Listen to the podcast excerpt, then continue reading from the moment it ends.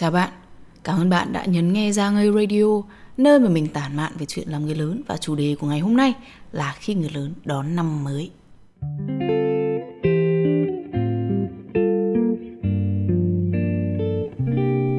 Ngày hôm nay mình ra cái podcast này thì cũng vô năm mới gần như là cả tháng rồi đúng không? Ngày hôm nay đã là ngày mười bảy tháng một rồi. Có thể là mình sẽ, khi mà nó lên thì cũng có thể là muộn hơn mấy hôm nữa, mình chưa biết.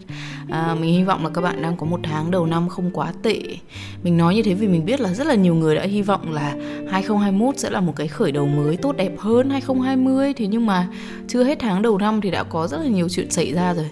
Ở Việt Nam còn đỡ, chứ còn ở trên thế giới là người ta đang có những cái meme là kiểu hai không hai không thực ra chỉ là cái trailer của hai không hai mốt thôi ấy, kiểu tất cả những thứ điên rồ nhất sẽ còn đang ở phía trước, kiểu thế. Đối với cá nhân mình ấy, thì gần một tháng đầu năm trôi qua thì nó cũng không đến nỗi nào. Rất là bận, rất rất rất là bận. Tất nhiên đối với những người làm việc tự do như mình ấy, thì bận rộn là hạnh phúc. Thế nhưng mà nhiều lúc mình cũng cảm thấy hơi đuối một chút. Có lẽ vì song song với công việc ấy, thì hai vợ chồng mình đang hoàn thiện nhà mới nữa. Đến cái thời điểm hiện tại thì nhà đã gọi là thành hình rồi. Mọi thứ bây giờ gần như là đã sản xuất và mua sắm xong hết. Và bây giờ thì mọi thứ nó đang được lắp vào chỗ của nó thôi. Thế nhưng mà chính cái thời điểm này mới là cái lúc mà nó phát sinh ra nhiều thứ cần phải suy nghĩ. Từ những thứ to đùng đùng giống như là cánh tủ rồi kệ này kia, cho đến những cái thứ nhỏ xíu giống như là ổ cắm điện, công tắc đèn các thứ, thì đều có những thứ khi mà lên đến hiện trạng thì nó không giống như là ở trong cái thiết kế mình hình dung nữa. Thế là phải đổi, phải tính phương án cho nó hiệu quả. Đấy, thì tình hình nhà cửa là như thế, công trình nào nó cũng vậy hết. À, thì dù cũng khá là lu bu với cái nhà đấy, thế nhưng mà mình cố gắng mình không căng thẳng về nó quá là nhiều. Lý do chính là vì chồng mình, ông ấy ôm hết những thứ việc căng thẳng nhất rồi. Còn lại thì nói chung mình xác định tinh thần là không cần phải căng thẳng quá, rồi cũng sẽ xong xuôi thôi. Khi mà mình thư giãn và giữ cho cái tinh thần thoải mái một chút thì chính ra là cái lúc đấy thì mình sẽ giải quyết mọi thứ một cách nhanh chóng và hiệu quả hơn. Còn thì Tết nhất đến nơi rồi, nhà nào mà chả nhiều việc đúng không? Người ta vẫn hay nói đùa là đang yên đang lành tự nhiên Tết ấy. Thực ra mình bắt đầu làm podcast từ cách đây cũng hơi lâu lâu rồi, hình như cũng đã qua một hai cái năm mới gì đấy rồi. Thế nhưng mà phải đến lần này thì mình mới làm hẳn một số nói về chuyện chúc mừng năm mới. Bởi vì cái năm mới lần này nó khác hẳn với những cái năm mới khác. Thường là từ nhỏ tới lớn thì là mình hay có một cảm xúc nó khá là bồi hồi, nuối tiếc mỗi khi mà đếm ngược sang năm mới. Tại vì từ nhỏ thì mình đã cảm thấy khá là rõ ràng là thời gian sẽ không bao giờ quay trở lại. Và một khi mà một năm đã qua đi là nó đi luôn, không bao giờ mình được sống trong nó nữa, chỉ có thể nghĩ lại về nó thôi. Đấy là lý do tại sao mình thường có một cái cảm giác bồi hồi khi mà phải đếm ngược cho một năm qua đi. Các bạn có nghe thấy tiếng chó sủa từ nãy giờ không? Có một con chó mà nó đang sủa rất là lâu, không biết là thấy cái gì mà nó sủa lâu thế. à, Bây giờ thì mình đang không ngồi ở trên văn phòng của mình nữa, mà là mình đang ngồi ở bàn ăn ở nhà. Tức là mình đang phải ở xung quanh rất là nhiều nguồn có thể gây ra tiếng ồn. Ba con mèo, một con chó lạch cạch nhảy lên nhảy xuống, ăn cơm uống nước. Rồi thì uh, ông chồng ông cũng đi lại cạch cạch cạch cạch. Rồi thì chó ở ngoài cũng sủa. Nhưng mà mình đã trả cái văn phòng rồi. Mình trả văn phòng từ cuối tháng mười hai, hết tháng mười hai là hết hợp đồng đấy. Thì là mình trả lại cái văn phòng, rồi thì mình chuyển máy tính các thứ xuống nhà để mình ngồi tạm làm việc ở bàn ăn để mình đợi cái ngày chuyển nhà. Thì là bây giờ thì mình cũng dần dần mua những cái thùng ấy, xong mình dần dần mình đóng những cái đồ gì mà không dùng nhiều đấy, mình đóng vào thùng bớt rồi. Thì uh, nhà cửa bây giờ nó không chỉ nhà mới nó ngổn ngang, mà bây giờ đến cái nhà mình ở hiện tại nó cũng rất là chật chội, ngổn ngang với một tỷ thứ đồ khác nhau. Đấy, mình nói đến đâu rồi nhỉ? Mình đang nói là cái cảm giác bồi hồi khi mà phải đếm ngược một năm đúng không? Ừ, ok.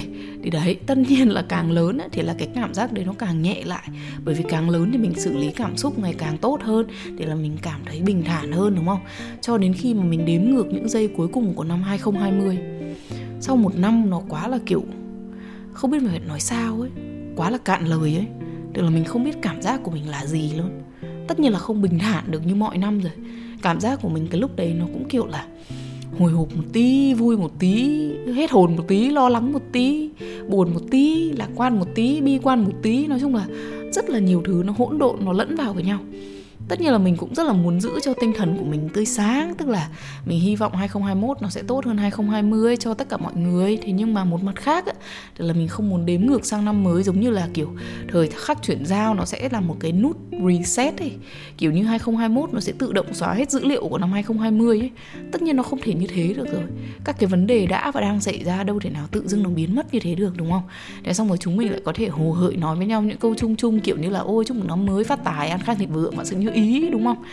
Vậy cho nên là mình chọn một cái cách là mình lạc quan, thế nhưng mà mình thực tế. Tức là mình không phủ nhận những vấn đề đã xảy ra trong năm hai không hai không và đang tiếp tục diễn ra khi mà hai không hai mốt đã đến.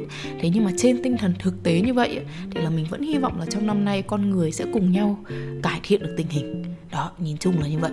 Còn nói chi tiết hơn một chút vào kế hoạch của cá nhân mình thì là mình sẽ vẫn đi theo cái quy trình sống sót của mình trong nhiều tháng vừa qua. Đó là cái công thức mà mình đã và đang áp dụng mỗi ngày. Bước một, ngủ dậy. Bước hai, tập thể dục. Bước ba, à, quay lại với bước hai một chút thì không phải là ngày nào cũng tập thể dục. Ba, mình cố gắng ba buổi một tuần thì là mình sẽ tập thể dục sau khi ngủ dậy. Đó, tập thể dục với pê tê, tức là với huấn luyện viên của mình đấy. Đấy, ba buổi một tuần. Rồi, bước ba, hoàn thành to-do list của ngày hôm nay. To-do list là cái danh sách các cái đầu việc phải làm đó các bạn. À, bước bốn, đi ngủ. Bước năm là lặp lại bước một. Cứ như thế thôi. Tập trung vào ngày hôm nay, không đắm chìm vào những cái suy nghĩ nuối tiếc của ngày hôm qua hay là lo lắng về ngày mai. Việc ngày hôm nay thì hôm nay cứ tập trung làm cho nó xong thôi. Mình không biết mọi người sao, chứ còn cái công thức này nó rất là hiệu quả với mình.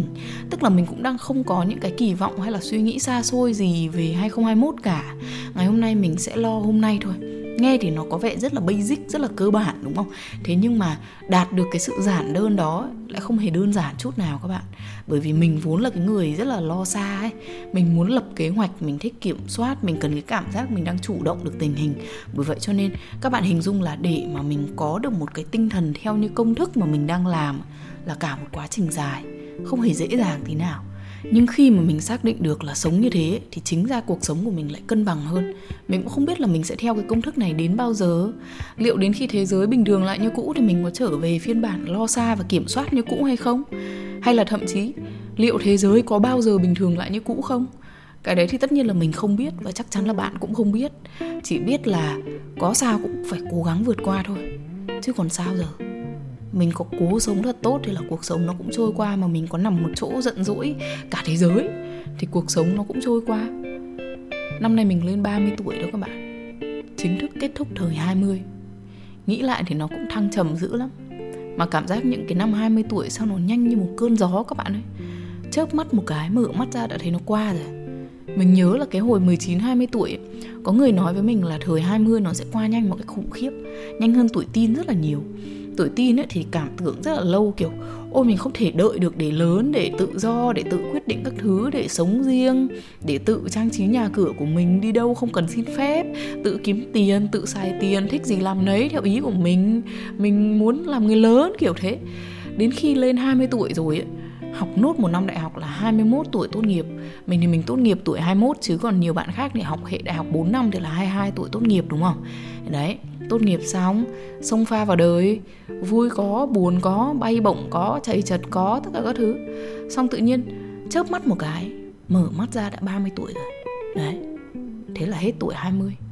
Mình thì mình không nghĩ là tuổi ba mươi các bạn phải có trách nhiệm tập trung vào thiết lập cái sự ổn định ở yên một chỗ, hay là lập gia đình sinh con, hay là mua nhà mua xe. Mình không nghĩ thế, dù mình biết là rất là nhiều người nghĩ như thế, và báo chí cũng rất là nhiều báo chí cứ cổ suý cái tâm lý dập khuôn kiểu như vậy. Mình thì mình nghĩ là mỗi người chỉ có một lần sống thôi, mỗi người một ước mơ khác nhau, một cách sống khác nhau, một lộ trình khác nhau. Tuổi ba mươi nên là cái giai đoạn cuộc sống theo cách mà bạn muốn cho cuộc sống của bạn, chứ không phải là để đi theo kỳ vọng của người khác. Thế nhưng mà mình thực sự nghĩ là sau khi mà cái tuổi hai mươi nó chấm dứt thì lên đến những năm ba mươi tuổi các bạn sẽ rất là nhớ cái sự ngây thơ của bản thân bạn, bởi vì nó mất đi ấy. Tức là mình ba mươi tuổi mình vẫn có thể sống vô tư, mình vẫn có thể bay nhảy, mình vẫn có thể đổi ngành, đổi hướng, mình xông pha, thử nghiệm này kia. Có nhiều người nói là cái tuổi chỉ là một con số, còn tâm hồn mình thì luôn trẻ trung đó. Thì cái đó là lựa chọn của mỗi người. Thế nhưng mà thực sự để mà có được cái năng lượng rất là ngây thơ và tinh khiết của tuổi hai mươi hả? Khó lắm. Mình phải thừa nhận là thỉnh thoảng mình nhớ chính bản thân mình những năm hai mươi tuổi. Tất nhiên là bây giờ mình trưởng thành hơn và khôn ngoan hơn và biết cân bằng cảm xúc hơn. Thế nhưng mà cái ngây thơ mây gió của cái tuổi hai mươi ấy, các bạn hiểu ý mình không? Tuổi ba mươi là cái tuổi mà cuộc đời cũng đã cho các bạn nếm một chút thăng trầm rồi. Nó không còn cái sự ngây thơ một cách tinh khiết và kiểu bất tử như hồi hai mươi tuổi nữa. Nó làm mình đập tính xuống ấy. Đấy. Thế nhưng mà cũng không sao. À, mình cũng mong đợi những điều mới mẻ của những năm tuổi hai mươi. Khi mà mình đã hiểu bản thân mình rồi, mình tìm được một hướng đi, một cái ngành nghề mà mình yêu thích rồi. Tất nhiên cái điều này có thể thay đổi trong tương lai. Thế nhưng mà nhìn chung là ở thời điểm hiện tại thì là mình biết mình muốn gì, mình muốn sống cuộc sống như nào, cái điều gì là quan trọng nhất đối với mình, điểm mạnh, điểm yếu của mình như thế nào. Thì mình sẽ bước đến một cái giai đoạn mới. Tức là khi mà mình tìm được ý nghĩa cuộc sống ở những cái điều khác nằm ngoài bản thân mình. Ví dụ như là mình biết là bây giờ mình nuôi sống bọn sung tuyết huy hoàng này, tụi nó sống dựa vào mình hàng ngày này. Rồi thì sau này vợ chồng mình cũng sẽ có một đứa con và gửi gắm những cái gì mà tụi mình đã đạt được, đã trau dồi được vào nó để nó có một cuộc sống tốt và trở thành một người tốt. Rồi thì một số cái thành tựu có thể là về kinh tế và về xã hội mà tụi mình đã làm được thì những cái đó thì có thể giúp được xã hội, những người yếu thế hơn, những người phụ nữ, những người đồng tính, những con vật. Nói chung nó là một cái chặng đường tiếp theo của cuộc sống. Xét về khía cạnh vĩ mô to tát thì là như thế. Còn thế trước mắt mình muốn ổn định nhà cửa này, muốn lo được xong xuôi hết công việc sớm hơn một chút để về ăn Tết với ba mẹ sớm hơn một chút này, muốn là thế giới có thể sớm ổn ổn lại một chút để có thể được ra nước ngoài công tác và du lịch. À, đấy, thế thôi. Nhân đây thì mình cũng xin chúc các bạn sẽ có một năm mới đạt được những cái điều mà các bạn mong muốn. Và dù nó có tốt hơn hay là tệ hơn năm hai không hai không ấy, thì cũng sẽ có thể tìm được cách mạnh mẽ vượt qua. Cuộc sống luôn luôn thay đổi, thế nhưng mà cái mà mình có thể giữ y nguyên ấy, là ý chí của mình. Cảm ơn các bạn đã dành thời gian lắng nghe số podcast lần này và tạm biệt các bạn.